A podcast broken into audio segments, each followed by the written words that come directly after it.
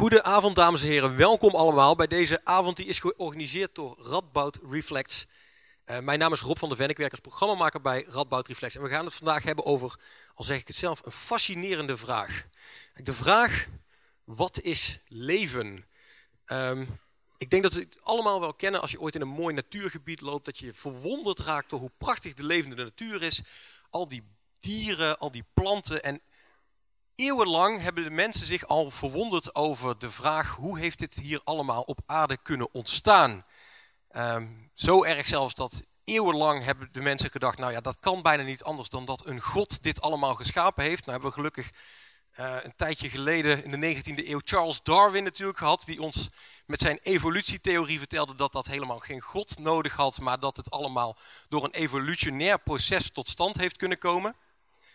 Het probleem is echter dat zelfs zo'n knappe kop als Darwin heeft nog een onopgelost probleem uh, daar gelaten. Namelijk, Darwin vertelt wel, als er eenmaal leven is, hoe dat dan kan evolueren en hoe, dat, hoe daar van alles uit voor kan komen. Maar die stap van hoe heeft iets dat niet leeft, de stap naar wel leven, hoe is de eerste levende cel kunnen ontstaan, zelfs die vraag wist Darwin niet te beantwoorden. En over dat raadsel gaan wij het vandaag hebben. En gelukkig hebben we een expert in ons midden die ons hopelijk daarvan alles over kan vertellen. En dat is namelijk Willem Huk. Hij is hoogleraar in de fysische organische chemie bij het Institute for Molecules and Materials aan de Radboud Universiteit. En hij onderzoekt precies dit probleem. Hoe heeft niet-leven leven kunnen worden en kan hij in het laboratorium een levende cel maken? En voor dit onderzoek kreeg hij in 2016 de pretentieuze Spinoza-prijs. Uh, Wilhelm zal dadelijk eerst een lezing geven en daarna gaat hij in gesprek met uh, Carla Rita Palmerino. Zij is hoogleraar in de geschiedenis van de moderne filosofie, ook aan de Radboud Universiteit. En zij is met name gespecialiseerd in de filosofie van de natuurwetenschappen. Dus dat gaan we allemaal meemaken. Tijdens dit nagesprek uh, is er ook voor u de ruimte om vragen te stellen. Dus heeft u vragen, bewaar ze even tot het eind. Um, ik wil graag een hartelijk applaus voor Willem Huk.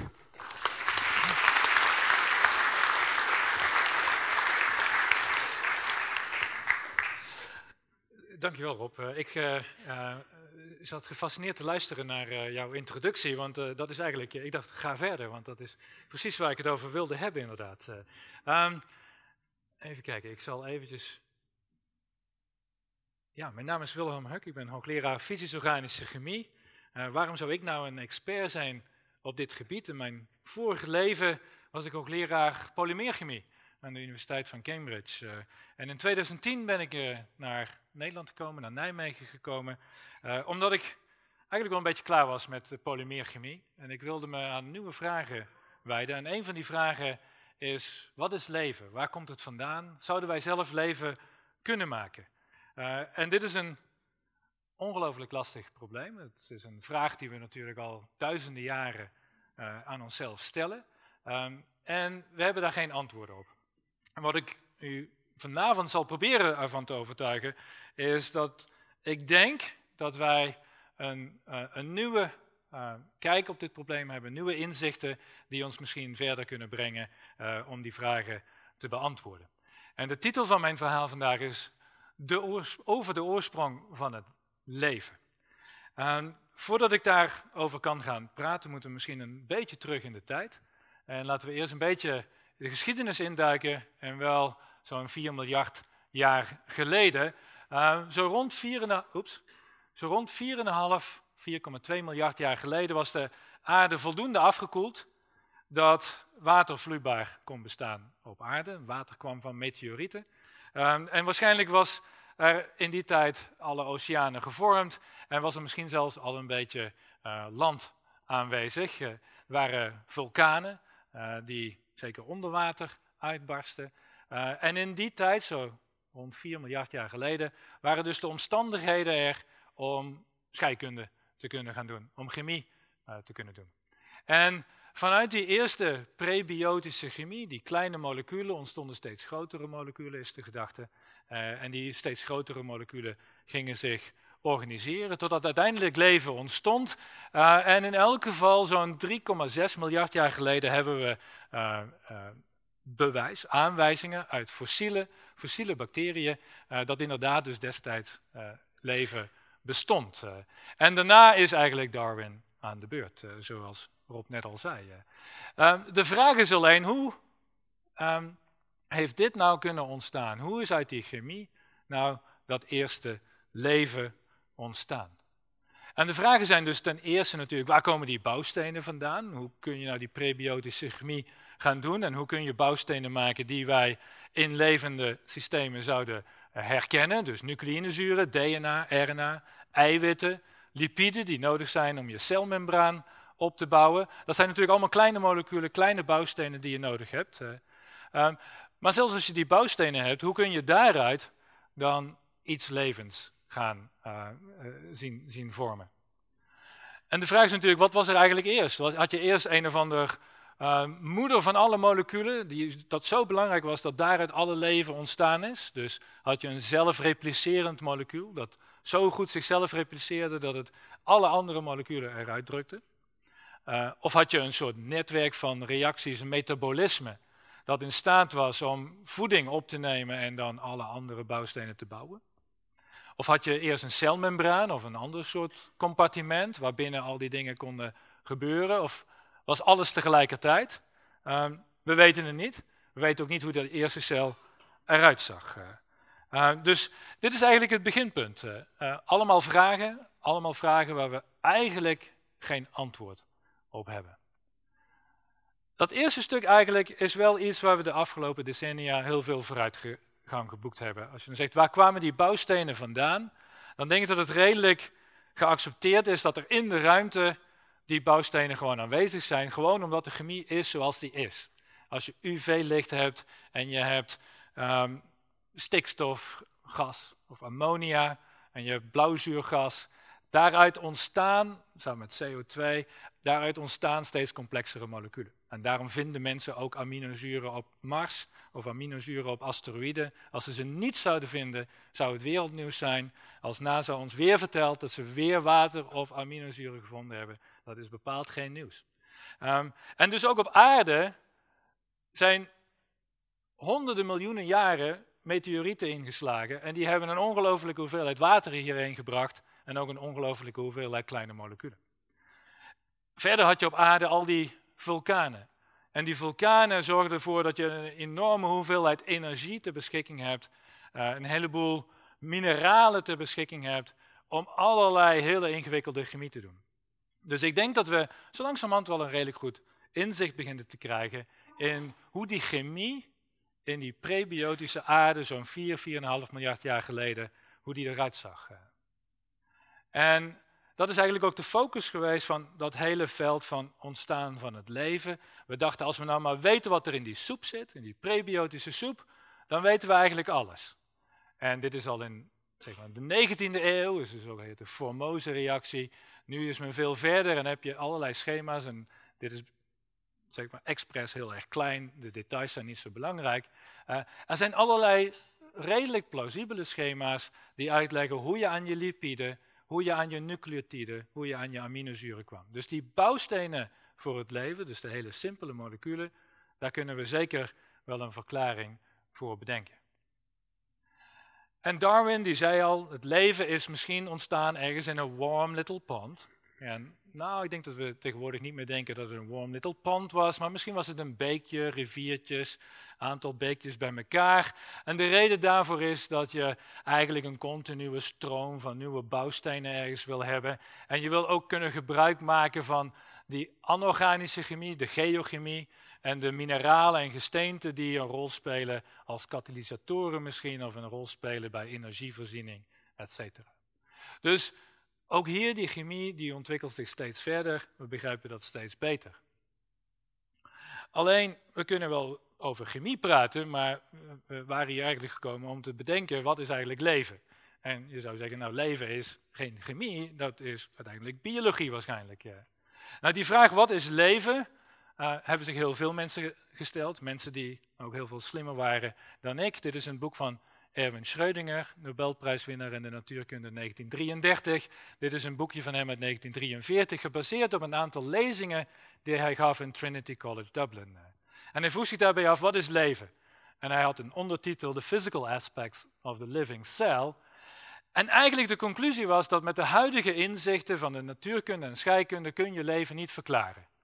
En eigenlijk is dat nog steeds precies hetzelfde. Die huidige inzichten zijn natuurlijk in de tussentijd wel uh, geactualiseerd en we weten nu heel veel meer. Maar de wetten van de natuurkunde en scheikunde aan zich kom je niet tot een levend systeem. Er is iets meer. Die spark of life zou je kunnen zeggen. Um, maar dat wil niet zeggen dat we een of ander uh, metafysisch principe um, uh, meteen moeten gaan denken. We moeten eigenlijk gaan bedenken wat er eigenlijk mist in onze opvatting over hoe je vanuit moleculen naar iets levends gaat. En dat zal ik proberen vanavond een beetje meer toe te lichten. Als je zegt wat is leven, dan is dat heel moeilijk te definiëren. Als we echt per se tot een definitie moeten komen, dan zitten we hier tot middernacht en dan gaan we allemaal met verhitte hoofden naar huis omdat we het niet eens zijn geworden.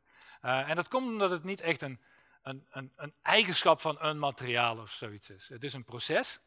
En ik vind het eigenlijk het makkelijkste om te zeggen, leven is leven en je herkent het eigenlijk als je het ziet. Ik denk dat we daar allemaal meestal wel over eens zijn uh, wanneer iets levend is. Die biologen die willen natuurlijk leven wat preciezer definiëren, dus die zullen zeggen dat het iets levend is als het dan de meeste van deze vereisten voldoet. Biologie is niet echt de meest exacte wetenschap natuurlijk. Um, maar ze hebben dus een, een, een, lijstje met eigenschappen die allemaal heel ingewikkeld zijn. Homeostase, iets dat je interne toestand kunt reguleren. Groei, dat begrijpen we natuurlijk. Organisatie, alle leven bestaat uit cellen. Um, en natuurlijk moet het systeem zich kunnen delen en vermenigvuldigen. Maar goed, als ik de biologen dan vraag, en waar komt dat leven vandaan? Dan zullen ze zeggen, nou, alle leven komt uit, dus alle cellen komen uit andere cellen. Dat is heel mooi. Um, en als je de bioloog vraagt, waar kwam die andere cel dan vandaan? Dan komt ook die cel uit een andere cel. En dit is iets wat de biologen al sinds 1858 uh, in een dogma gepresenteerd hebben. Elke cel komt voort uit een andere cel. Dus de biologen gaan ons niet vertellen waar het leven vandaan komt. Want waar komt die eerste cel dan vandaan? Dat is toch een probleem dat we niet gaan oplossen aan de hand van het bestuderen van de huidige biologie. Um, je kan ook zeggen, we kunnen ook naar NASA kijken. NASA spendeert miljarden, heel veel meer geld dan ik ooit zal besteden, um, om buitenaards leven te vinden. En meestal, als je iets buitenaards leven wil vinden, moet je natuurlijk weten waar je naar op zoek bent. En daarom hebben ze een heel mooie definitie van leven. Het is een zichzelf in stand houdend systeem van chemische reacties dat Darwiniaanse evolutie kan ondergaan. Als er hier iemand is die weet wat dat betekent, dan hoor ik het graag, want dan ben ik meteen helemaal klaar met mijn onderzoek en met deze lezingen, want dan mag u verder gaan.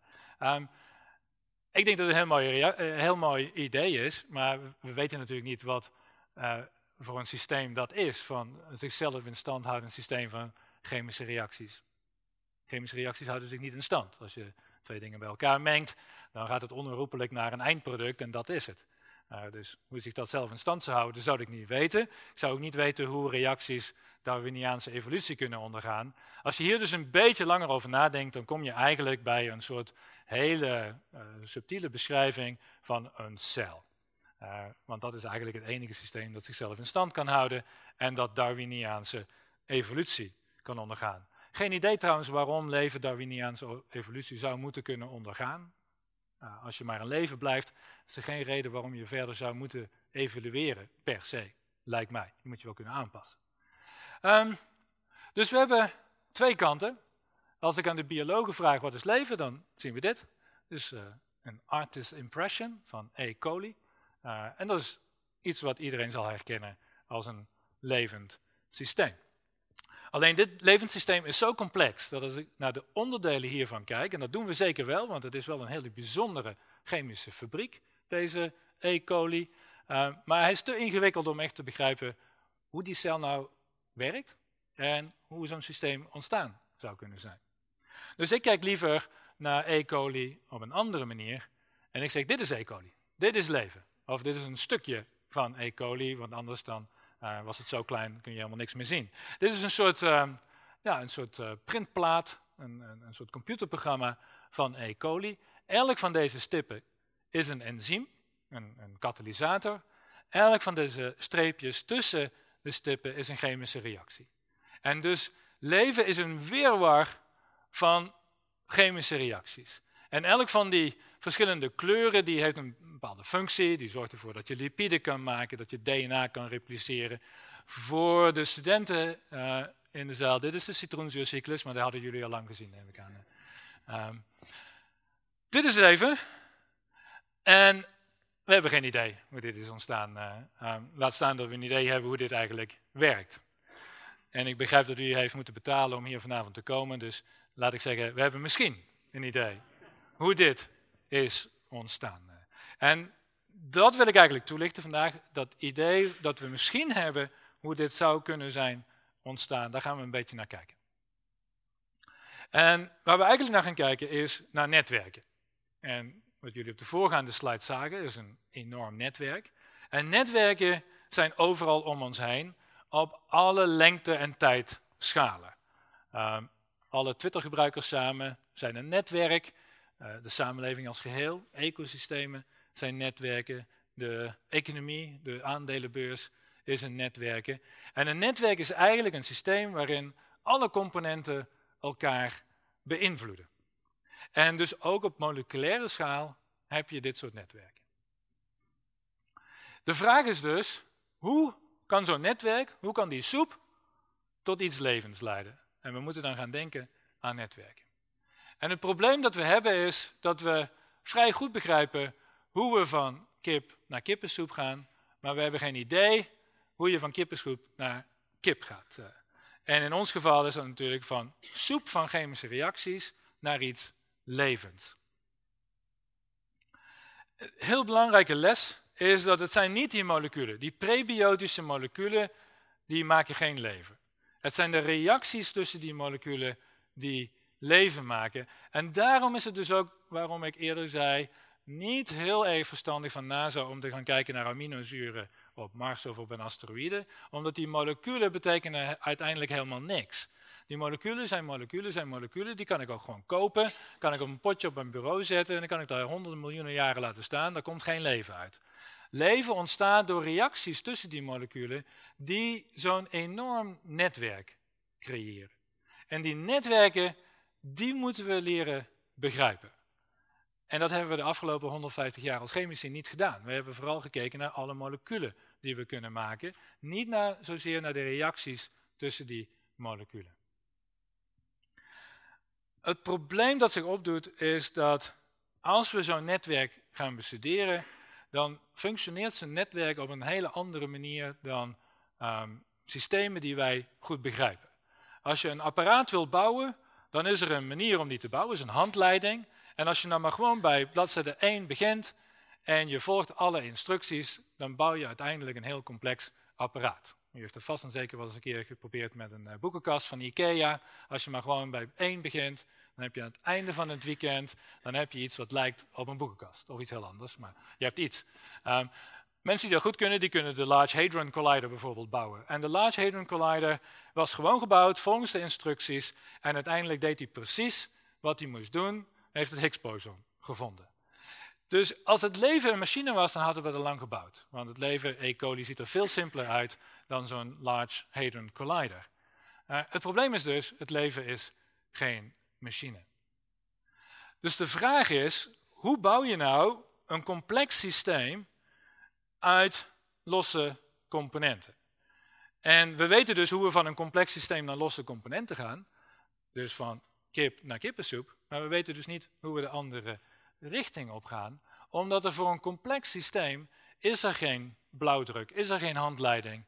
Weet je niet welke volgorde je dingen bij elkaar moet zetten op zo'n manier dat het uiteindelijk gaat functioneren.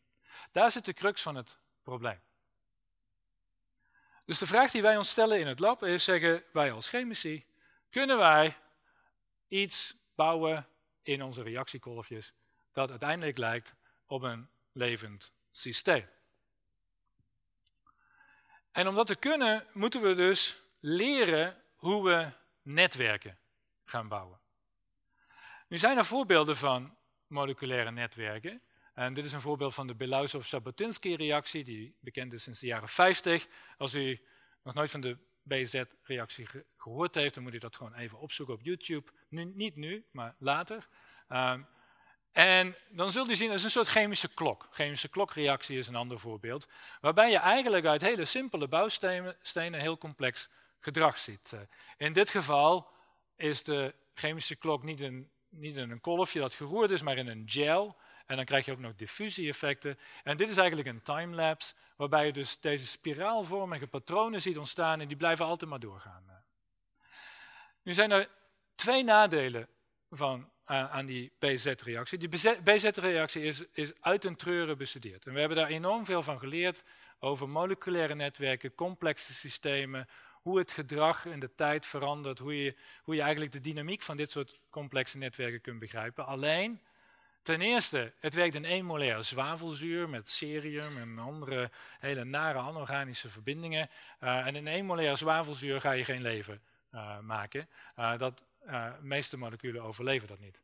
Het tweede probleem is, het is niet ontdekt door mij, het is door iemand anders ontdekt, maar het is ook niet ontworpen. Het is ontdekt, um, mensen wisten niet wat ze hadden, het heeft tientallen jaren geduurd voordat men begreep. En het wordt nu beschreven eigenlijk vanaf, eigenlijk je kijkt naar het systeem en je kunt het beschrijven met hele simpele vergelijkingen, waarbij je eigenlijk de link tussen de moleculen en de beschrijving ben je verloren. Je hebt het ding niet zelf ontworpen. Dus we moeten naar een systeem dat we kunnen ontwerpen en steeds complexer kunnen bouwen, totdat we natuurlijk naar zo'n levend systeem kunnen gaan. Maar die netwerken, zoals ik eerder zei, die hebben hele bijzondere eigenschappen. Dus die bijzondere eigenschap die jullie net zagen was dat er patronen gaan ontstaan in ruimte en tijd. Uh, en dit is eigenlijk een algemeen gedrag. Een netwerk kan bijvoorbeeld een oscillatie geven. Dus Nobelprijs dit jaar was voor het dag-nachtritme. En dat is een voorbeeld van een oscillerend systeem, waarbij er iets in je lichaam zit, een stel eiwitten, die ervoor zorgen dat er dag en nacht een soort eh, periodieke verandering is in de toestand van je lichaam, in dit geval.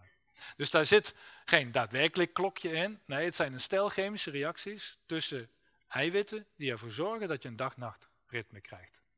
Zoals ik eerder zei, als je dat combineert met, met diffusie, krijg je patronen. Dat is erg lastig. Um, maar als je een nog grotere lengteschaal kijkt, dan is dat ook de onderliggende drijfveer bijvoorbeeld voor het vormen van organen, voor het vormen van je vingers aan je hand, etc. En uiteindelijk is dat ook het onderliggende uh, designprincipe voor leven. Het enige probleem is, we weten niet wat voor een design dat dan daadwerkelijk is. Afgelopen decennia hebben wiskundigen enorm veel vooruitgeboekt in het beschrijven van complexe systemen. Je kunt bijvoorbeeld denken aan klimaat, klimaatverandering. We willen natuurlijk graag een soort model hebben waarmee we uh, veranderingen in het klimaat kunnen voorspellen. Want we weten dat als het klimaat verandert, um, dan zal het uiteindelijk zodanig veranderen dat we niet meer terug kunnen. En we weten niet waar naartoe het gaat veranderen. Dus dat is een situatie die je wil voorkomen. En dat is de reden waarom we niet graag willen dat het meer dan 2 graden gaat opwarmen. Nou, de wiskunde die daarachter zit is heel erg complex. Um, maar diezelfde wiskunde kun je ook gebruiken om die Twitter-gebruikers uh, in, in, kaart te brengen. Dus als Donald Trump wat gek zegt, dan kun je eigenlijk bijna voorspellen met behulp van deze netwerken hoe dat bericht zich gaat verspreiden over de hele wereld. Dat werkt heel erg goed, alleen het probleem is, als ik dat voor mijn netwerken wil toepassen, dan heb ik geen idee of dit rode bolletje, of dat een vliegtuig is, of een zwerm spreeuwen, of een goudvis, of een molecuul. Geen idee. Um, het betekent helemaal niks meer. Het is alleen een wiskundig model om het gedrag van zo'n netwerk te voorspellen, te beschrijven, te begrijpen. Er is geen directe link met de realiteit.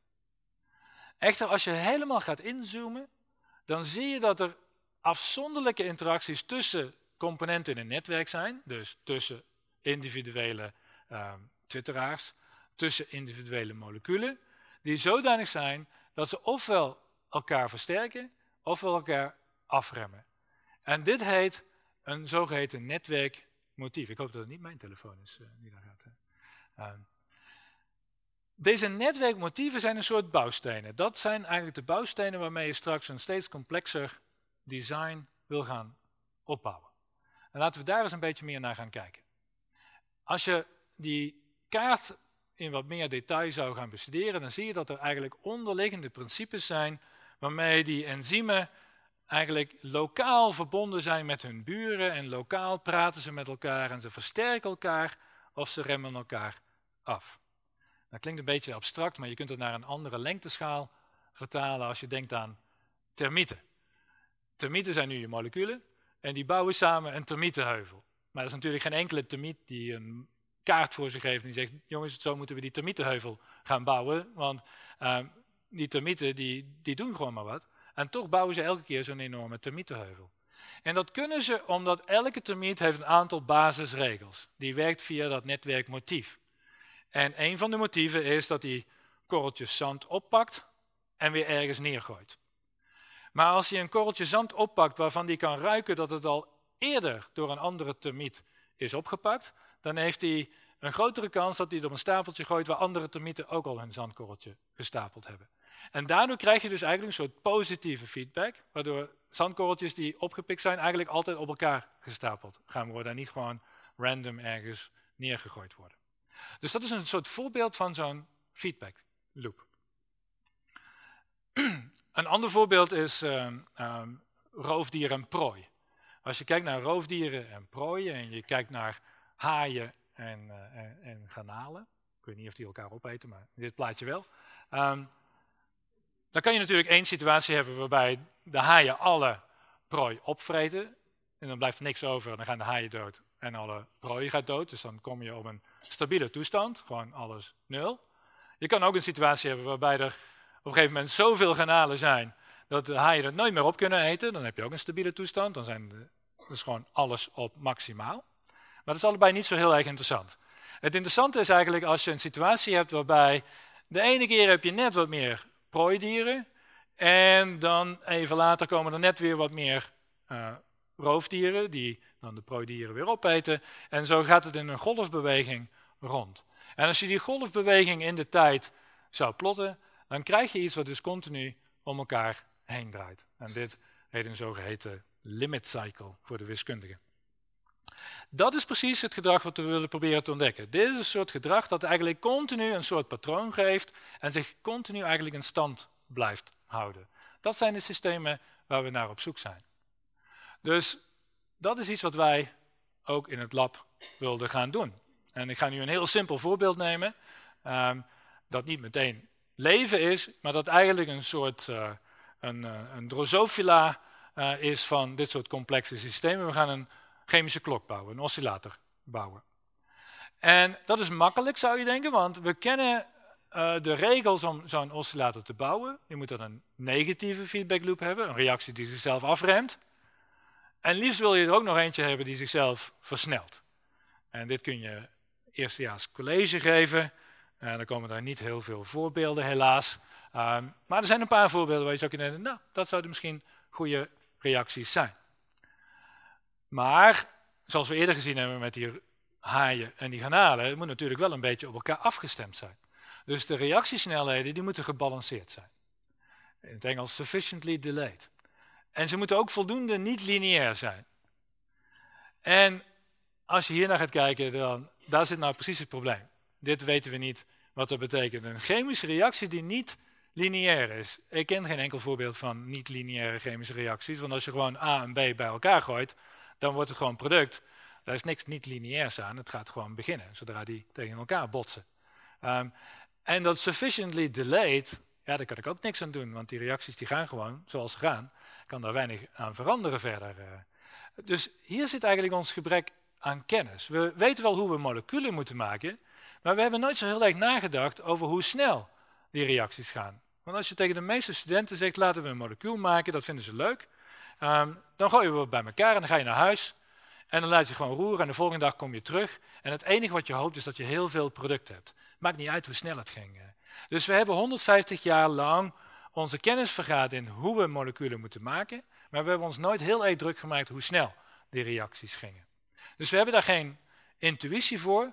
We hebben dus ook niet die soort moleculaire software die we nodig hebben om straks dat hele diagram aan elkaar te knopen met die reacties. Want dan is het wel belangrijk dat die reacties dus met een bepaalde snelheid gaan, zoals hier ook beschreven staat. Nou, ik ga dit niet allemaal uitleggen als we dit toch niet in geslaagd waren om dat te doen. Dus hier komt een, uh, even een moeilijk stukje voor de uh, chemici uh, in het publiek. Wordt het interessant nu? Uh, we hebben zo'n netwerk gebouwd. En we dachten van nou, we gaan een positieve feedback loop, plusje, en een negatieve feedback loop aan elkaar knopen. We waren niet slim genoeg om dat met chemische reacties te doen, maar we dachten er zijn een heleboel enzymen die we zouden kunnen gebruiken en die zouden dit kunnen doen. Dus, ah, voordat ik vergeet, de kracht van de chemie echter is dat we in staat zijn om elk molecuul te maken dat we maar willen door retrosynthese. Een retrosynthese betekent, je bedenkt welk molecuul je wil hebben en je werkt je helemaal terug naar steeds kleinere moleculen waarvan je denkt van nou die kan ik misschien daaruit maken, daaruit maken, daaruit maken, tot een stap waar je denkt van dat kan ik kopen. En dat is niet zo mooi als de natuurkundigen met hun fantastische formules, maar het is wel bijzonder effectief. Alles wat u om je heen ziet, wat kleren die u aan hebt, de telefoon die u in uw hand hebt, eh, alles is gemaakt door chemici, omdat we moleculen kunnen maken, omdat we retrosynthese hebben. Dus het is een soort kunst, wetenschap bij elkaar. Dat gaan we nu ook proberen of we dat kunnen gebruiken om netwerken te maken. Want dat zou een heel krachtige methode zijn om steeds complexere netwerken straks te maken.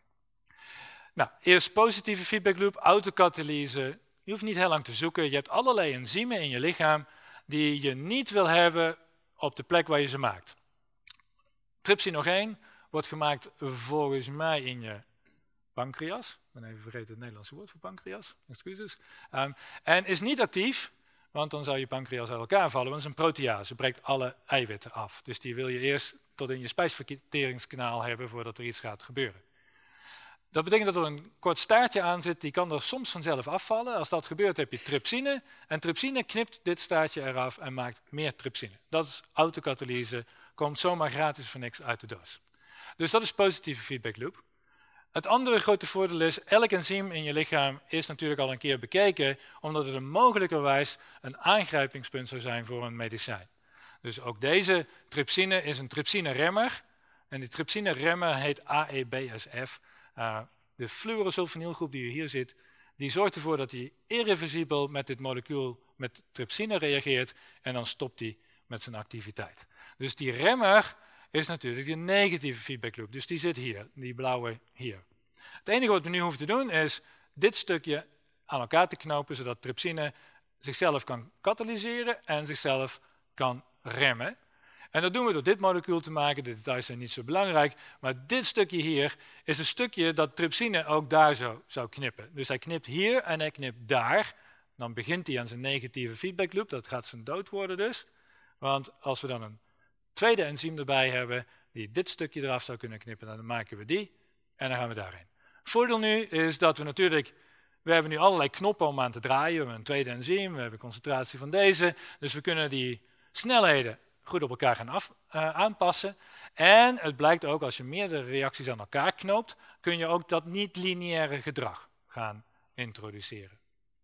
Dit klinkt vrij eenvoudig. Het grote voordeel is ook, we gaan dit allemaal uit evenwicht doen. Dus de studenten hoeven niks te weten over thermodynamica. Dat is goed nieuws. Thermodynamica is een lastig vak. Uh, het enige is wel, je moet wel een beetje moeite doen. Um, want ik heb natuurlijk geen idee waar dit ding gaat oscilleren. Ik heb geen idee welke concentraties ik moet gebruiken, et cetera. Dus ik moet wel elke reactie eerst helemaal bestuderen. Ik moet elk van deze K's weten, dat zijn de reactiesnelheidsconstanten. En vervolgens moet ik dit allemaal in een computerprogramma zetten om ervoor te zorgen dat de computer mij kan vertellen waar ik die chemische klok ga vinden. Dus wat voor beginconcentraties moet ik gebruiken om eigenlijk überhaupt in zo'n regime te komen waar het gaat oscilleren. Dus het is een beetje als je denkt aan je haai en je garnalen. Ik moet natuurlijk een beetje een idee hebben hoeveel haaien ik in het begin nodig heb, zodat ik eigenlijk dat, zeg maar, die limit cycle, dat oscillerend patroon, ga ontdekken. Moet ik één haai beginnen? Waarschijnlijk niet, want die één haai die gaat zich niet voortplanten. Dus minimaal twee haaien. Dus, uh, dus, maar in elk geval, ik weet dus niet hoeveel. Dus dat moet je wiskundig eerst van tevoren simuleren. Maar goed, als je dat doet, dan uh, krijgen we inderdaad een systeem dat functioneert. We doen dit niet in een, in een kolfje, want in een kolfje gaat er niks gebeuren. In een kolfje gaat geen leven ontstaan. Je gooit alles bij elkaar, het gaat naar thermodynamisch evenwicht, het is dood. Dus we moeten dit in een soort reactor doen waar continu iets bij komt en continu iets uitstroomt. En wat je zult zien is dat in de ene tijd, zeg maar, dit gaat dus inderdaad oscilleren. En terwijl je alle instroom is een continue stroom van deze ingrediënten, die ik net genoemd heb. En aan de uitkant, aan, aan, aan de kant waar het uitstroomt, heb je continue oscillatie. En dus aan het ene stukje heb je de autokatalyse, die domineert in het begin, dus die trypsine die gaat omhoog. Maar als hij heel veel van zichzelf gemaakt heeft, dan begint nu die negatieve feedback loop uh, aan te staan. En op een gegeven moment gaat die domineren en dan brengt hij hem weer helemaal omlaag en dan zit je op de bodem. Totdat het natuurlijk weer een beetje eruit gestroomd is en dan kan het hele spel zichzelf weer herhalen.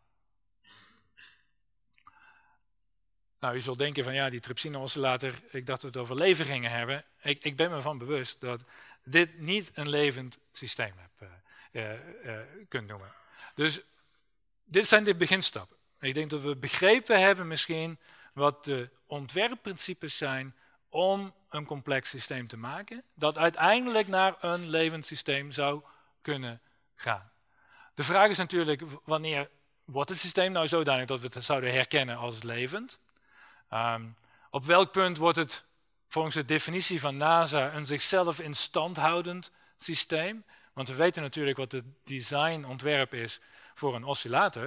Die heb ik net uitgelegd. Maar ik heb geen idee wat de ontwerp is voor een zichzelf in stand houdend systeem. En misschien is het wel zo dat we helemaal niet op zoek moeten naar hele simpele bouwstenen die steeds groter worden. Misschien is er wel een soort formule die zegt, formule van het leven betekent dat je het op die en die en die manier uh, moet ontwerpen, zodat het zichzelf verder kan brengen en zichzelf steeds groter kan maken. We weten het niet. Uh, ik realiseer me dat we natuurlijk wel een cel nodig hebben. Ik denk niet dat je leven kunt maken buiten een cel. Uh, ik denk dus niet dat je leven zou kunnen vinden dat er niet uitziet zoals het leven dat we al kennen. Natuurlijk een beetje andere eigenschappen, maar echt anders zal het niet zijn. Um, en ik denk ook dat dat plaatje van E. coli dat ik u eerder liet zien, dat zo helemaal vol en op elkaar gepropt zit, ik denk dat het belangrijk is. Ik denk als je dat niet hebt, kun je geen levend systeem maken. Um, hier kunnen we misschien later nog over praten. Ik denk de kennis die we opdoen, daar gaan we niet per se meteen iets mee doen. Uh, die cel die we maken, die heeft geen bepaalde functie. Uh, maar ik denk de kennis die we hebben, als je beter begrijpt hoe leven werkt, dan begrijp je ook beter waarom het leven soms niet zo goed werkt. En dan kun je op nieuwe manieren denken over hoe je het dan zou proberen om dat hele complexe netwerk weer in, een, in het gereel te krijgen en beter te laten functioneren. Dus dit is het punt waar we aangekomen zijn. Um, op dit moment hebben we vooral heel veel manieren hoe je vanuit een levend systeem naar een dientlevend systeem gaat. Ik denk dat er ook een weg terug is, alleen hebben we die weg helaas nog niet gevonden. En daarmee wilde ik mijn lezing van vanavond afsluiten en dan kunnen we misschien verder praten met Carla. Dank u wel.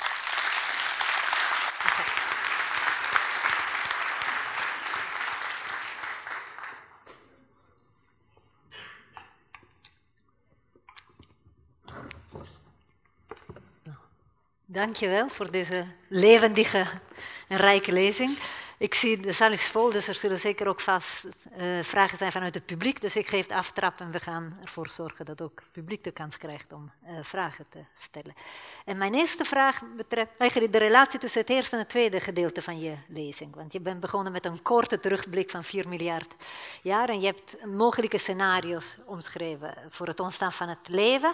En je hebt daarbij ook de vraag gesteld, wat is het leven? Je wist dat er een filosoof zou zijn, je zei dus het is beter als ik de vraag al stel, want die ga ik sowieso krijgen.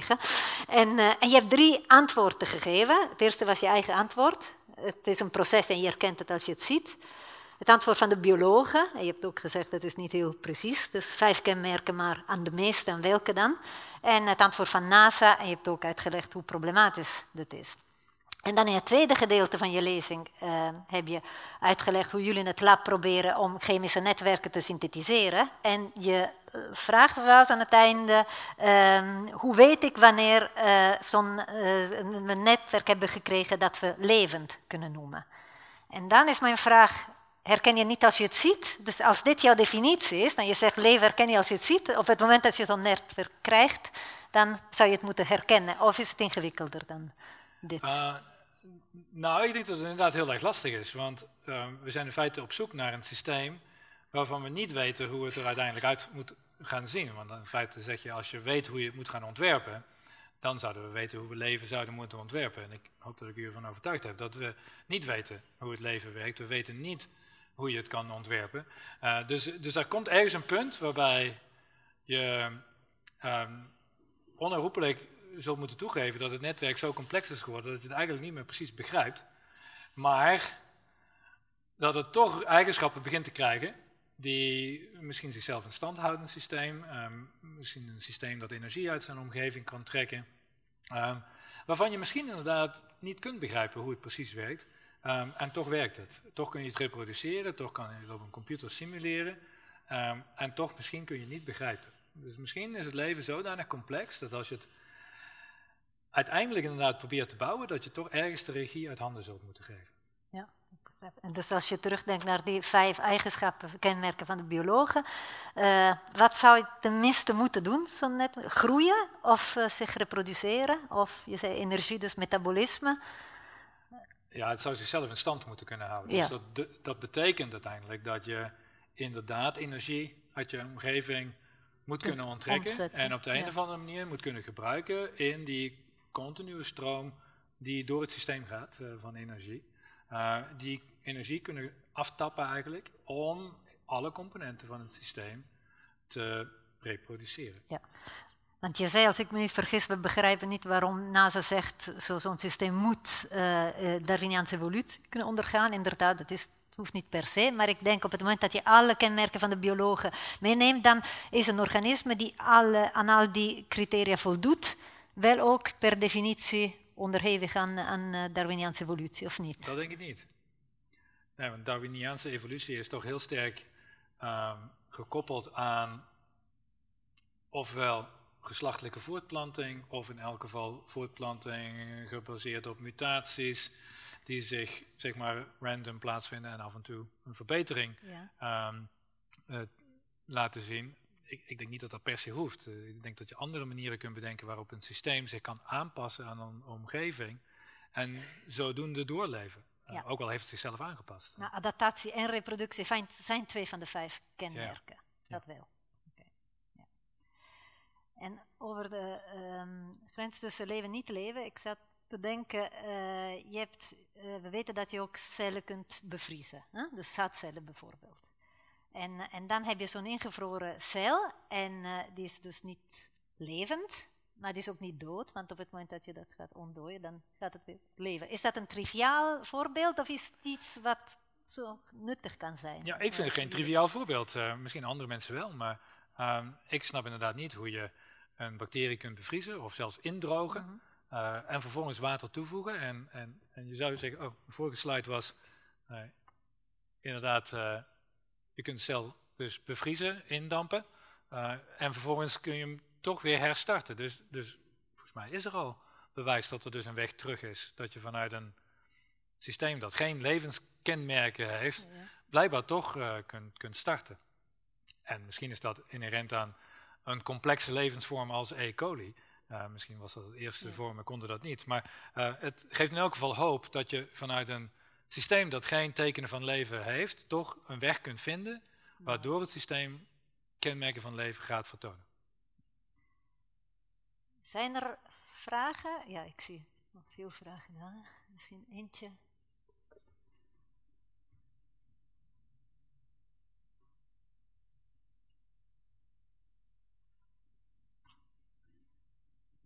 Ja, mijn naam is Marcel Kuin. U kent vast dat boek van uh, Live on the Edge van uh, McFadden.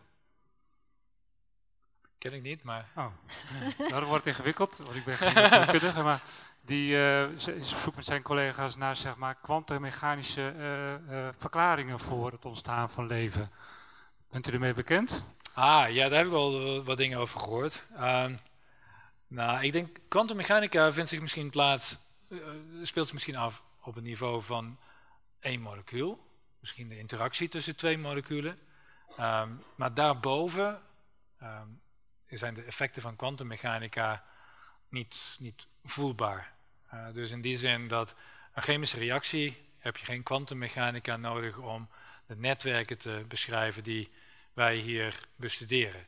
Als je nou helemaal tot het kleinste, kleinste, kleinste detail wil begrijpen waarom de reactie verloopt of niet verloopt, dan kun je kwantummechanica gebruiken. Maar um, het is natuurlijk een effect dat uh, op een tijd- en lengteschaal zit dat veel kleiner is dan de zeg maar, organisatie waarin je nu kijkt met chemische reacties, die uiteindelijk een soort systeem moeten vormen dat toch ter grootte van een cel uiteindelijk zou moeten spelen.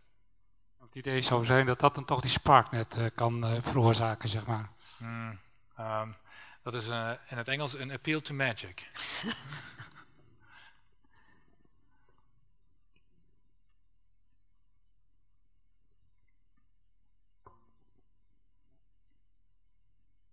had denk ik daar ook een vraag gezien, of vergis ik me? Nu niet meer. Ja. Uh, wat ik interessant vond was de definitie van NASA waar je het over had. Uh, en je maakte het problematisch mede omdat chemische reacties altijd leiden tot een eindpunt. Um, zou je niet kunnen zeggen dat het eindpunt van elk leven de dood is? En dat daarmee dus de chemische reactie uiteindelijk ook ophoudt? Ah, mm, voor een individueel leven wel, maar het leven als fenomeen is 3,5, nou tot afgerond, 3,5 miljard jaar geleden ontstaan en het gaat nog steeds door. Dus in die zin is het niet opgehouden, het houdt nooit op. En natuurlijk individuele levensvormen, individuen zijn afgestorven, maar het leven als systeem is dus altijd maar blijven doorgaan. Het is natuurlijk geëvolueerd in allerlei verschijningsvormen, maar dat systeem waaruit het ontstaan is, is continu doorgegaan. Misschien de eerste paar keer gestopt, maar op een gegeven moment dus begonnen en niet opgehouden. Uh, en dat komt dus omdat het dus al die tijd in staat is geweest om energie, je zou kunnen zeggen uiteindelijk zonlicht, en van daaruit alle tussenliggende reacties, of misschien warmte uit de, uit de, uit de aarde, ijzerkatalyse of ijzersulfieten of, of, iets dergelijks, dus minerale energie. Uh, op de een of andere manier heeft het die energie kunnen onttrekken, gebruiken en om, kunnen zetten in een systeem dat zichzelf in stand houdt. Eh, dus, dus eh, het, het, leven heeft geen einde eigenlijk, eh, het gaat, gaat altijd door. Um, natuurlijk kun je het stoppen, er zijn veel voorbeelden, um, maar dat is een beetje um, ja, kunstmatig eigenlijk. Ja. Wat nou als een heel, heel, heel, heel, heel, heel lange reactie is? Dus het feit dat het al tot die tijd al bestaan heeft, wil niet zeggen dat het ooit gaat ophouden. Uh, nee, dat is als je kijkt naar kinetiek van reacties, die kunnen niet zo doorgaan. Uh, dus een kinetiek van een reactie kan nooit zo zijn, bijvoorbeeld zelfs dat je uh, omhoog en omlaag en weer omhoog en omlaag zou kunnen gaan. Dat kan niet. Dus als je zegt, ik kijk uit het van een principe van naar thermodynamisch evenwicht, en je zegt van nou, het gaat gewoon heel langzaam naar thermodynamisch evenwicht. Um, een systeem dat, dat naar thermodynamisch evenwicht zal moeten gaan, kan niet dit soort complex gedrag vertonen. Tenminste, niet over die lengte schalen. Dan heb je het toch echt over dagen maximaal. Misschien weken. Dat was zo'n vraag.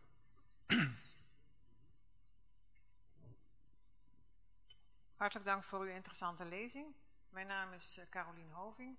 Ik heb u een aantal uh, begrippen horen noemen. Proces, netwerk, feedback loop en niet, niet lineair. Dat zijn allemaal begrippen waar de biologen Maturana en Varela meewerken. En mijn vraag is of u op de hoogte bent van hun literatuur. Zij hebben zich verdiept in de vraag wat is leven? Vanuit een biologisch perspectief. Um, ja, ik denk dat de biologen um, denk ik, het leven heel precies proberen te beschrijven. En biologen proberen ook heel precies te begrijpen hoe het leven werkt. Um, alleen denk ik wat je daar ziet is dat je um, eigenlijk aan de hand van leven dat je ziet om je heen, um, probeert de kenmerken te achterhalen waaraan leven zou moeten voldoen. En je probeert dus de, de grootste gemene deler voor al die verschillende systemen te bedenken. Het probleem als je dat probeert te doen en je probeert terug te werken naar een stap waar er dus nog geen leven was, weet je eigenlijk niet wat er nodig was om in een andere richting te gaan. Je weet dus, uh, denk ik, uh, redelijk goed waarin een minimale of een primitieve vorm van leven um, mogelijkerwijs zou moeten kunnen doen. Maar je weet niet waarom dat nou minimaal of primitief is. Je ziet alleen als je een, een levensvorm bekijkt, wat de gemeenschappelijke kenmerken zijn die er in elk geval in moeten zitten. Um, maar een analogie zou zijn als je in die richting terugdenkt Um, als je een Mercedes neemt en je zegt wat is nou een minimale auto? Dan zeg je nou die Mercedes dat is geen minimale auto, dus daar kunnen we over dingen af. Maar als je de computer eruit haalt, dan doet hij het niet meer. En dan zeg je nou, dus een computer die moet er zeker inzetten voordat je een auto kunt bouwen. Uh, terwijl misschien dat toch niet de manier is waarop de eerste auto's gebouwd werden. Uh, dus, dus ik denk dat je een heleboel informatie krijgt over hoe die levende systemen werken. Maar het zegt je niet per se waarom dat dan de systemen zijn die je nodig hebt. Dus daarom denk ik dat je ook van de andere kant moet gaan kijken. Ze geven inderdaad geen verklaring hoe het leven ontstaan is, maar uh, ze denken wel het principe, het kenmerkende principe van leven uh, verklaard te hebben, namelijk uh, autopoiesis, zelfproductie. Wat iets anders is dan het zelf in stand houden, wat de NASA hanteert. Het gaat iets verder, namelijk het zelf in staat zijn het zichzelf kunnen herproduceren. Ja, en als je aan de hand van bestaande levende systemen kijkt, dan weet je hoe dat gerealiseerd is in de praktijk. Maar dat principe aan zich vertelt je niet hoe het als een algemeen geldend principe zou moeten werken als ik kijk naar een systeem van chemische reacties. Dus, dus ik denk dat je dus uh, die, die, die stap moet overbruggen. Dus je weet waar je naartoe wil gaan. Dus je weet naar, naar welke kenmerken van een systeem je wil gaan, zodat je denkt dat zal levend worden. Dus, dus ik denk dat als je kijkt naar de netwerken die wij gaan bouwen, die hebben aan de ene kant moeten die bedenken wat zat er in de soep. Dus welke componenten zou ik willen gebruiken. En aan de andere kant kijk je naar minimale systemen, naar primitieve organismen en zegt waar zouden die netwerken die in principe alle kanten op kunnen, waar zouden ze eigenlijk naartoe geduwd moeten worden? Want wat zijn de beste kans om inderdaad een systeem te zeg maar, creëren dat inderdaad die kenmerken van leven heeft? Dank u wel. Ik zie daar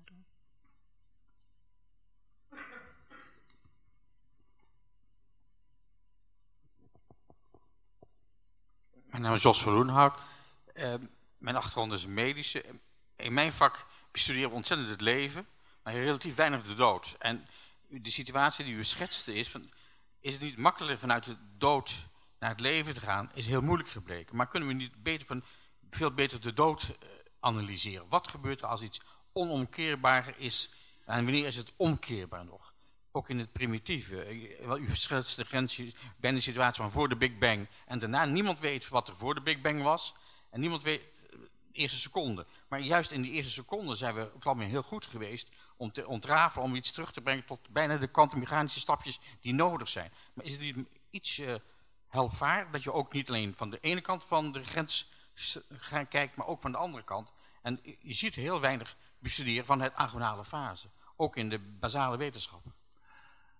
Ja, dat is goed, uh, in principe een goed idee. Ik denk als je, je moet een systeem hebben dat simpel genoeg is, zodat je het met moleculair detail kunt ontrafelen. Dat is nog niet zo makkelijk, denk ik. Uh, als je zelfs primitieve organismen als E. coli, of nog primitiever als je wil, um, niet zo makkelijk te ontrafelen wat er in die cel allemaal gebeurt als, als je zegt van nou ik ga zorgen dat die doodgaat.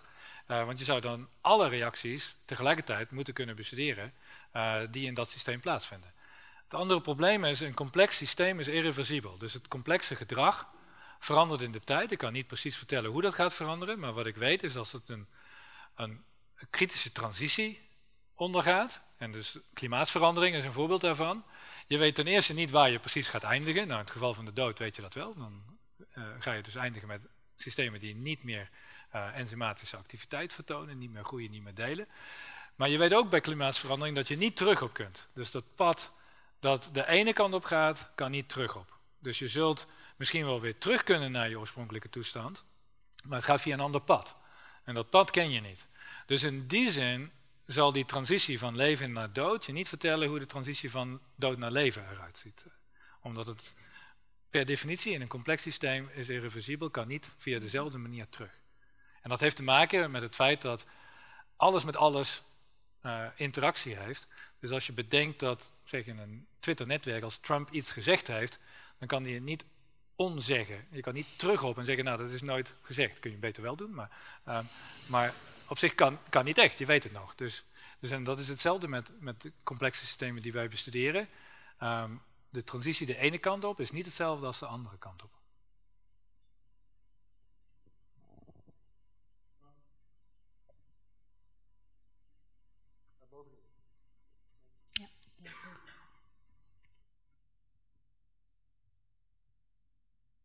Als we nou een uh, verschillende niveaus van leven proberen te definiëren. Kan dat behulpzaam zijn? Ik probeer dat toe te lichten met het voorbeeld van een uh, polymeerchemicus die zich gaat bezighouden met deze materie. Dus denk ik een hoge vorm van aanpassing.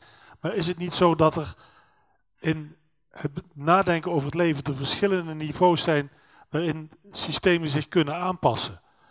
Ik kan het ene systeem zich wel aanpassen aan een toenemende zuurstofconcentratie in de atmosfeer en een ander systeem niet. Zit daar verschil tussen in complexiteit? En helpt ons dat om het beter te begrijpen? Goed idee. Ik proefde daar even iets negatiefs over polymeerchemici, maar dat laten we dan eventjes uh, even rusten. Um, nee, ik denk dat dat precies inderdaad een van de ontwerpprincipes is. Dat je een netwerk wil hebben dat eigenlijk steeds beter wordt in het zich aanpassen aan veranderingen in de omgeving. En ik denk dat dat alles te maken heeft met um, informatie eigenlijk die je in je systeem kunt opslaan. De capaciteit om uh, inderdaad veranderingen op te vangen en toch uh, uh, je systeem in stand te houden. Dus ik, ik denk dat dat zeker wel een, een, een belangrijk kenmerk is. En dat is ook een van de kenmerken die we proberen te ontdekken. Maar daar zie je dus dat we geen idee hebben wat een zichzelf um, aanpassend systeem, hoe dat eruit zou moeten zien. Dus we, kennen natuurlijk voorbeelden uit uh, uh, biologie en je kunt bestuderen hoe uh, bacteriën um, zich kunnen aanpassen aan veranderingen in, in, de omgeving. Alleen op het niveau van een moleculair netwerk weten we dat niet. We weten eigenlijk maar heel weinig hoe we dat soort netwerken moeten ontwerpen. We kunnen eigenlijk alleen maar hele simpele schakelingen bouwen, als je het met elektronica vergelijkt, maar we kunnen niet een heel complex systeem bouwen dat heel erg ingewikkeld gedrag gaat vertonen. Dus we, we, kennen eigenlijk die regels nog niet.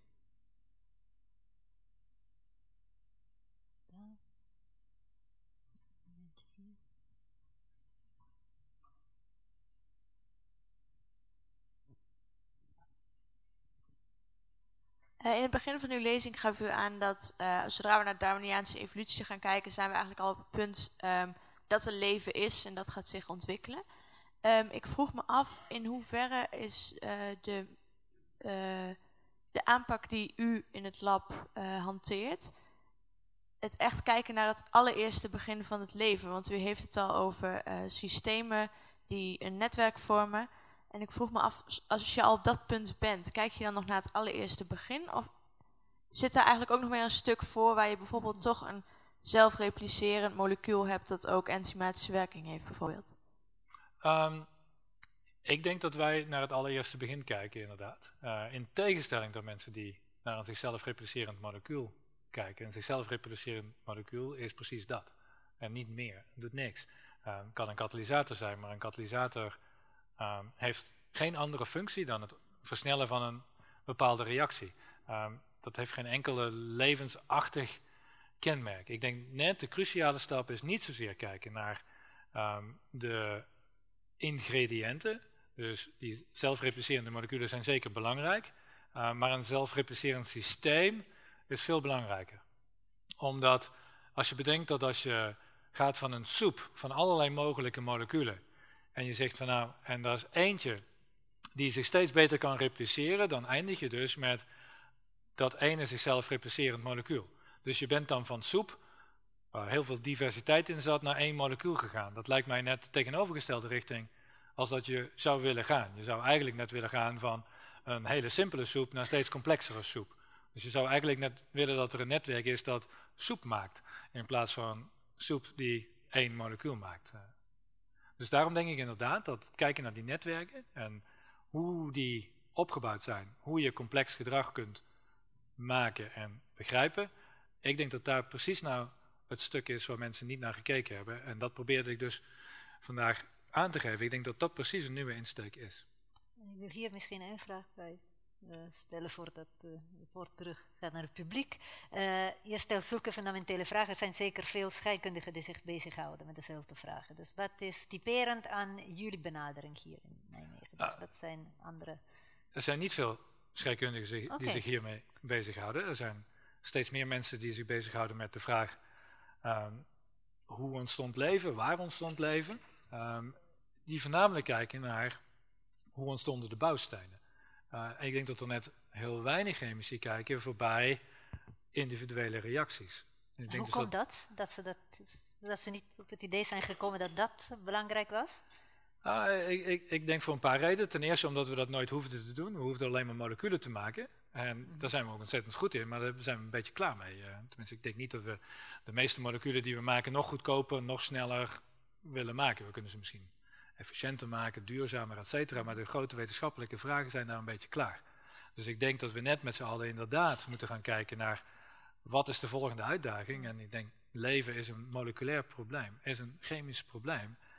Maar we hebben ons nooit zo verdiept in die snelheden waarmee mhm. reacties plaatsvonden. Ehm, we zijn ook meestal niet zo heel erg ehm, blij om allerlei wiskunde erbij te moeten slepen. Ehm, ik denk dat uiteindelijk heb je computerwetenschappen nodig om deze systemen te kunnen nou ja, helpen begrijpen. Want dan komen we weer terug op dat voorgaande stukje.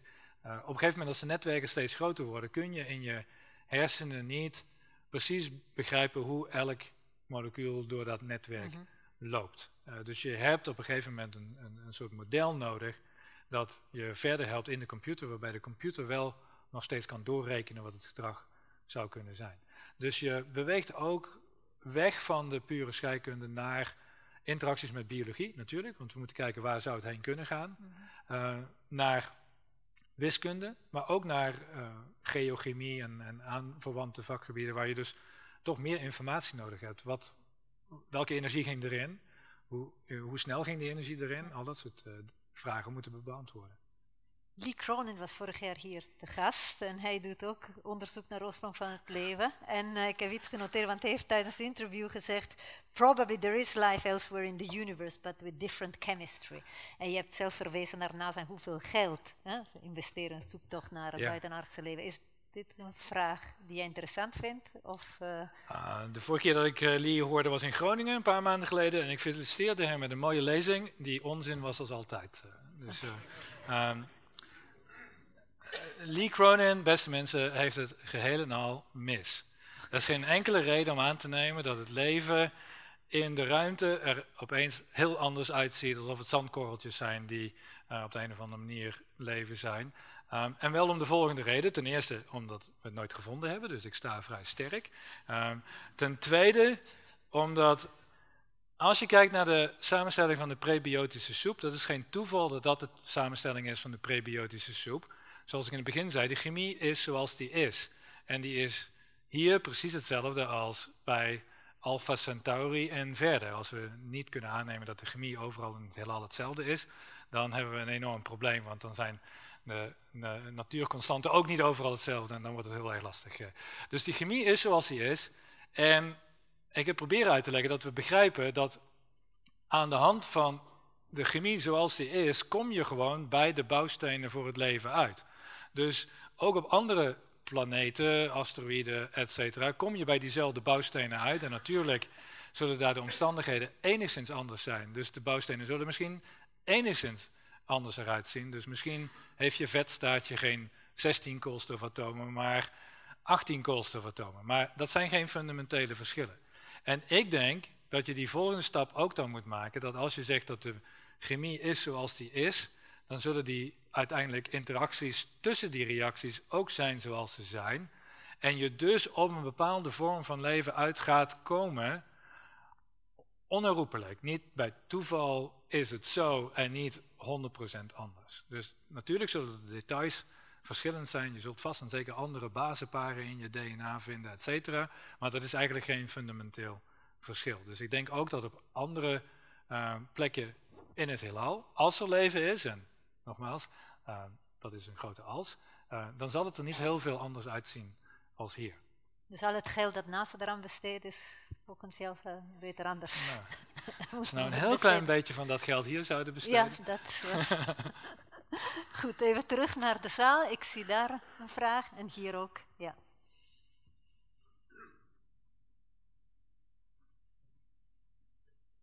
Mijn naam is Henk Boer. Uh, ik zie in literatuur terugkomen dat de geesteswetenschappen steeds dichter bij de natuurwetenschappen komen. Tenminste, Heel dichtbij. Een beeld, hè? Daarom een vraag aan jullie beiden. Uh, zien jullie leven nou als uh, materieel of immaterieel?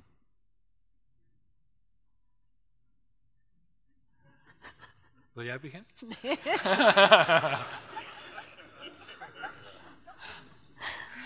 Ik ben natuurlijk bang om een verkeerde antwoord te geven, maar we het zo zeggen, we hebben in elk geval nu een, een kans om hypotheses experimenteel te toetsen. Dus in die zin materieel.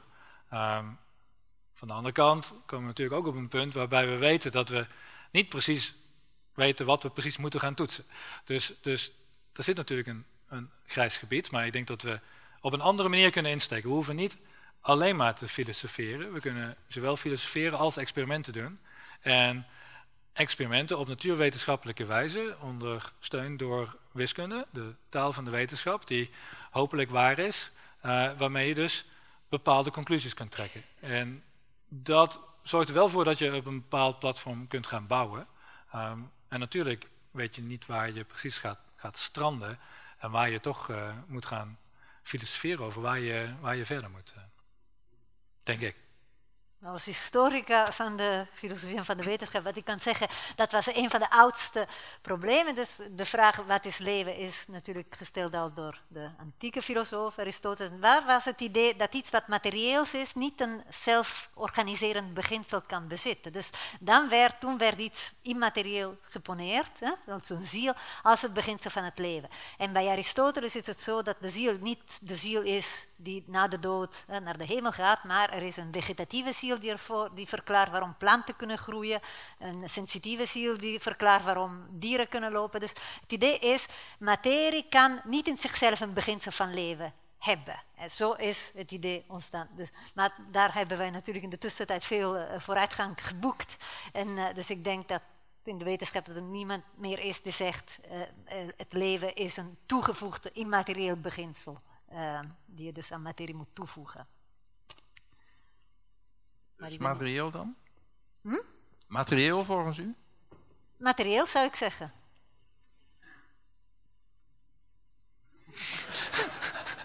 Hier.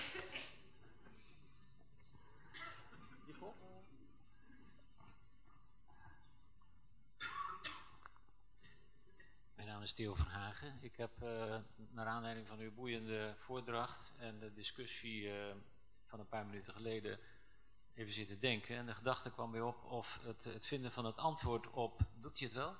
Ja hoor. Of het vinden van een antwoord op de hele vraag... waar komt het leven nou vandaan en hoe is het ontstaan... of u nou niet uh, en andere researchers belemmerd wordt door het feit... dat ergens impliciet toch uit wordt gegaan van het idee dat je het hele proces zou kunnen opnieuw starten. Wat 3,5 miljard jaar geleden zo begonnen is, dat weer opnieuw doen, overdoen. En daarbij vraag ik me af, dat is een beetje een moeilijke kwestie, filosofische kwestie misschien ook wel een beetje, maar uh, geologen zijn er steeds meer en meer van overtuigd dat uh, de, er uh, natuurlijk al jarenlang, miljoenen jaren, een enorme evolutie, ontwikkeling is geweest op deze planeet. Maar dat niet alleen, ook dat de hele planeet aarde moet worden beschouwd als één groot levend organisme, waar ook alles met alles samenhangt. U had het ook al over veel samenhangen net. Dus nogmaals even in kort, in hoeverre wordt het hele onderzoek uh, nou niet daardoor verhinderd of belemmerd, zo moet ik het zeggen. Um, ik, ik, ik denk dat het veld tot vrij recentelijk inderdaad gehinderd werd door het feit dat mensen gaan uh, haarkloven over hoe de aarde er 3,759 miljard jaar geleden er precies uitzag. Uh, en, en, daar gaan we nooit uitkomen, uh, want hoeveel fossielen je ook vindt, hoeveel je ook terugrekent aan klimaatmodellen, aan geologische modellen, aan gesteenten die je vindt, je gaat nooit helemaal precies reconstitueren. reconstrueren sorry. Ehm, dus als we inderdaad gaan praten over hoe het precies ontstaan is in dat eerste uh, punt 3, zoveel miljard jaar geleden, daar gaan we niet uitkomen. Dus we moeten ons openstellen voor hoe het ontstaan zou kunnen zijn. Um, want dan schets je eigenlijk mogelijke scenario's. En je zegt, laten we aannemen dat er uh, geen zuurstof in de um, lucht zat. Uh, maar dat er wel al die bouwstenen aanwezig waren en dat een bepaalde temperatuur, um, zeg maar, interval is tussen uh, net niet bevroren en net niet kokend. Dus je geeft jezelf alle ruimte, waarbij je zegt van ik mag die ingrediënten gebruiken zoals ik ze uh, graag zou willen gebruiken. Um, en als er meer informatie beschikbaar komt over de intensiteit van de UV van die vroege zon, dan neem ik dat gewoon mee. Maar ik hou mijn model zo open mogelijk. En je probeert dus niet te verklaren het ontstaan van het leven, maar een mogelijk ontstaan van iets wat wij levend zouden noemen. Maar die titel vond ik zo lang. En dan was hij vast niet gekomen als ik dat als titel had genomen. Ja, ik zie hier ook. Als ik nou vanavond thuis kom en mijn vriendin vraagt aan mij, of ik heb geen vriendin, maar. Die vraagt aan mij: Hans, wat heb je nou vanavond geleerd? En als ik dan het volgende antwoord geef: Leven is een proces. Dat proces bestaat uit netwerken die steeds ingewikkelder worden. En die op een gegeven ogenblik elkaar in stand houden. En ik zeg daar achteraan: Dus het hele, de hele kosmos is een levend iets want dat is een gruwelijk ingewikkeld netwerk, heb ik dan een goed antwoord gegeven aan mijn fictieve vriendin. Nee, dat van die kosmos, dat moet eraf. Waarom? Waar ligt de grens dan?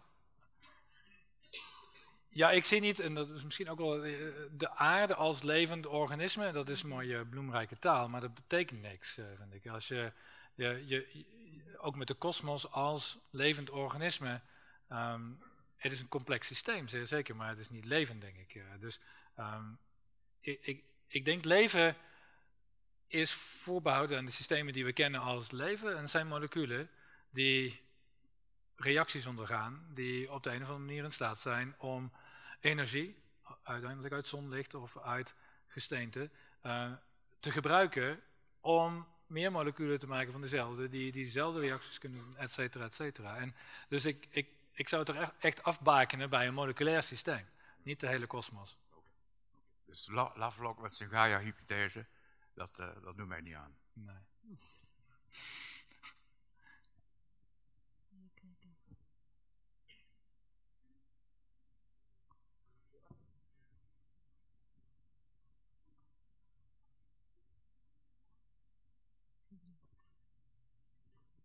Uh, om eigenlijk even terug te komen op wat volgens mij de eerste vraag was en het vlak tussen kwantummechanica en het ontstaan van het leven.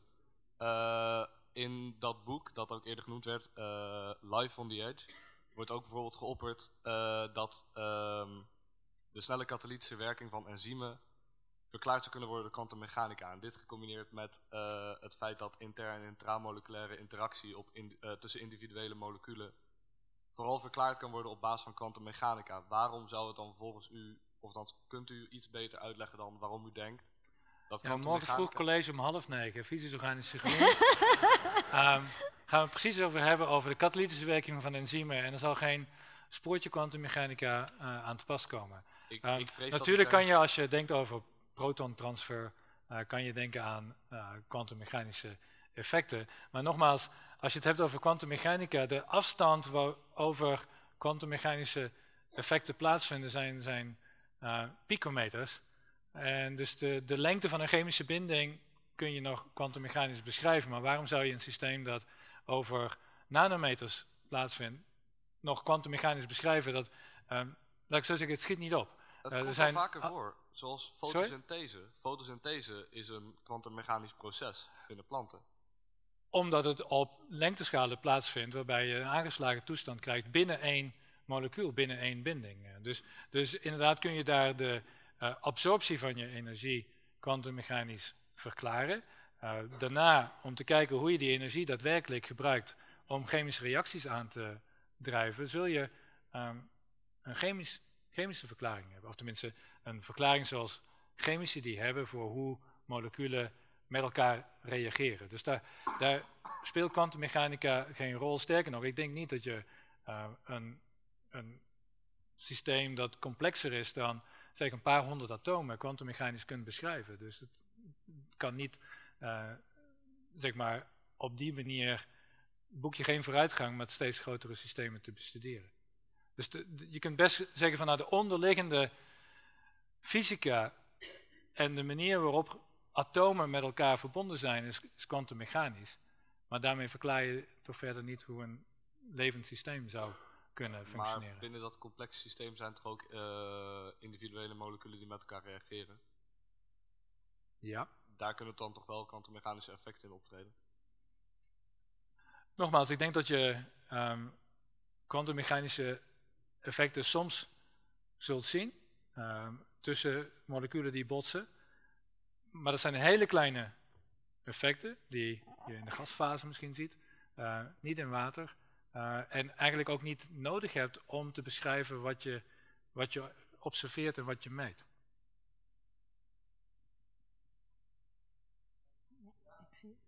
Ja, u geeft toe dat eh, kwantummechanische effecten belangrijk zijn bij de absorptie van energie. En vervolgens zegt u ook dat metabolisme een belangrijk deel is van het leven. En dus ik ben nog steeds niet echt overtuigd dat u kwantummechanica zo niet, niet, niet belangrijk vindt in dit onderzoek naar wat leven is. Nou, de laatste keer dat we deze vraag hadden was toen ik als expert witness eh, tien uur lang ondervraagd werd eh, door een eh, advocaat in New York. Maar, eh, maar die had het niet over kwantummechanica. Ehm, Ze was waarschijnlijk ook geen natuurkundige. Nee, een chemicus volgens mij. Ehm, ik zie niet helemaal waarom je ehm, kwantummechanica zou willen... Ik bedoel, als, laat ik het zo zeggen, laat ik de natuurkundige aan mijn kant roepen. Schrödinger, wel bekend van de Schrödinger-vergelijking en de kwantummechanica, zei dat hij met zijn begrip van de natuurkunde het leven niet kon verklaren. Dus ehm, misschien Schrödinger zegt ook dat je geen kwantummechanica nodig hebt om het leven eh, te begrijpen. Of tenminste, kwantummechanica kan het leven niet verklaren. Dus nogmaals, ik denk dat het heus zo zal zijn dat je zegt van nou, ik kan energieabsorptie in het fotosynthetisch systeem beter begrijpen als ik daar kwantummechanica bij gebruik. Wat ik bedoel is, dat leer je steeds beter de afzonderlijke componenten van het leven, van een levend systeem begrijpen. En ik denk dat biologie uh, dat ook doet, als ze proberen te begrijpen hoe de afzonderlijke componenten van een cel werken. En ik denk dat we daar enorm veel vooruitgang geboekt hebben. Ik zeg niet dat we alles weten, maar dat is een proces dat gaande is. Maar daarmee weet je niet, of kun je niet verklaren, hoe al die systemen samen, of, of componenten samen, een systeem creëren dat groter is dan eigenlijk wat je zou zien door de afzonderlijke componenten uh, uh, te, te, bestuderen. Dus daar komt iets meer dan de afzonderlijke componenten. En dat meer ontstaat door de continue interactie tussen alle onderdelen via chemische reacties. Ja, oké, okay, het heeft geen zin om hier tien uur te gaan zitten, dus uh, ik geef de microfoon maar weg. Zie je nog? Ja, hier.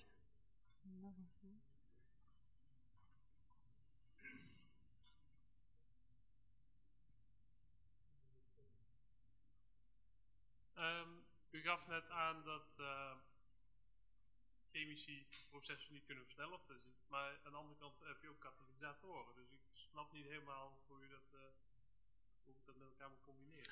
Uh, katalysatoren heb je absoluut nodig. Dus als je probeert een netwerk uiteindelijk alleen maar te bouwen door chemische reacties, um, gaat waarschijnlijk niet lukken. Omdat die chemische reacties zijn niet precies genoeg om telkens uh, alleen maar het juiste molecuul te geven. Dus je wil katalysatoren gebruiken eigenlijk door de juiste reactie te versnellen ten opzichte van een heleboel andere reacties die eigenlijk in de achtergrond dan zouden plaatsvinden. Uh, bovendien kun je met behulp van katalytische reacties ook denk ik niet, meer niet-lineariteit in het systeem uh, inbrengen.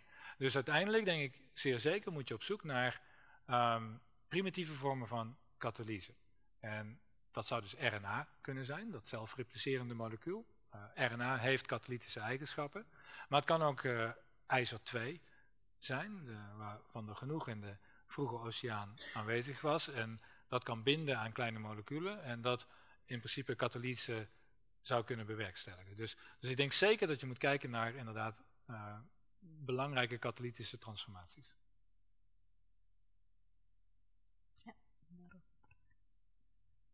Ja, als u een uh, onbeperkte hoeveelheid geld zou hebben en u hoeft u zich met geen één ethische kwestie te bezigen, Wat is dan uw ultieme experiment om, tot uw vraag, het antwoord op uw vraag te komen? Ja. Ehm, we hebben sowieso geen last van ethische kwesties op dit moment. We uh, doen bij mijn weten niks onethisch door reactie uh, kinetiek te doen en uh, netwerken te bestuderen. Um, nou, ik zou zeggen tweevoudig. Ik denk dat we aan de ene kant willen zeggen, we gaan een, een enorm systeem bouwen van chemische um, reacties. Een, een, enorme database bouwen, die we hopelijk aan de computer kunnen uitleggen wat die database precies betekent. Um, in die database zitten de reacties die geïnformeerd zijn door onze kennis over prebiotische chemie en de omstandigheden zo'n 3,5, 4 miljard jaar geleden. En we vragen aan de computer om voorbeelden te geven hoe in zo'n brei van chemische reactiespatronen zelforganisatie uh, zou kunnen ontstaan. En als je dat gevonden hebt, ga je verder om te kijken hoe je die patronen verder kunt zeg maar, bouwen in complexiteit, totdat je gaat naar iets wat je leert uit primitieve bacteriën, uh, fossiele bacteriën, genoomanalyse van zeg maar, systemen die al heel lang bestaan, zodat je weet welke netwerken je eigenlijk graag naar voren zou willen laten komen. Uh, dus dat wordt een enorm project in die zin uh, dat het heel veel mankracht vraagt om zoveel informatie eigenlijk bij elkaar te brengen. Ik denk dat dat het, het grootste project zou zijn.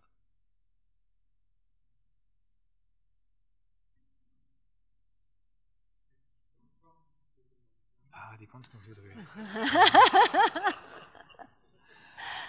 Dan gaan we de kwantumcomputer gebruiken. Als die in Nederland gebouwd wordt, toch?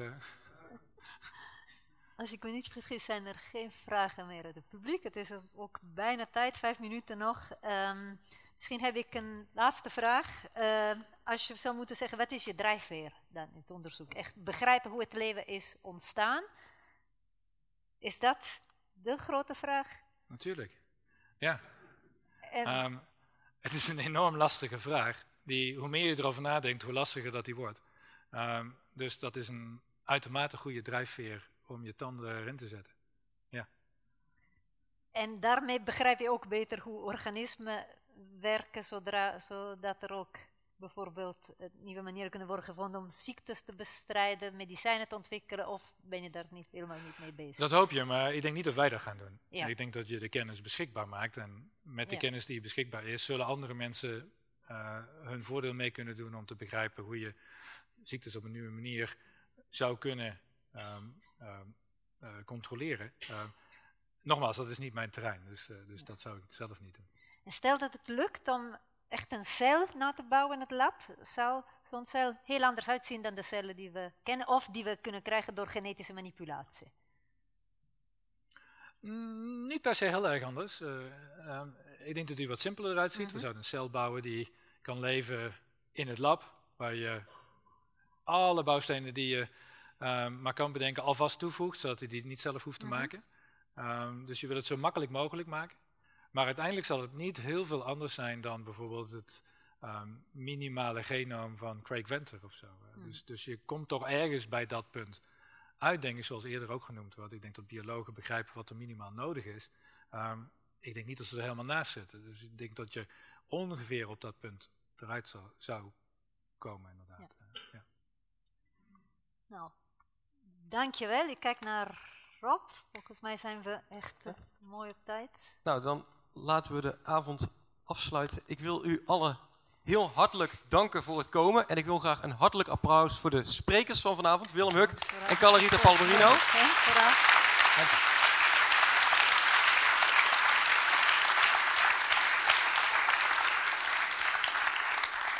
En u bent van harte welkom om nog een andere keer een Radboud Reflex activiteit bij te wonen. En u kunt ook op onze website van alles terugzien, teruglezen, terugluisteren van lezingen die we hebben georganiseerd. Dus doe dat vooral.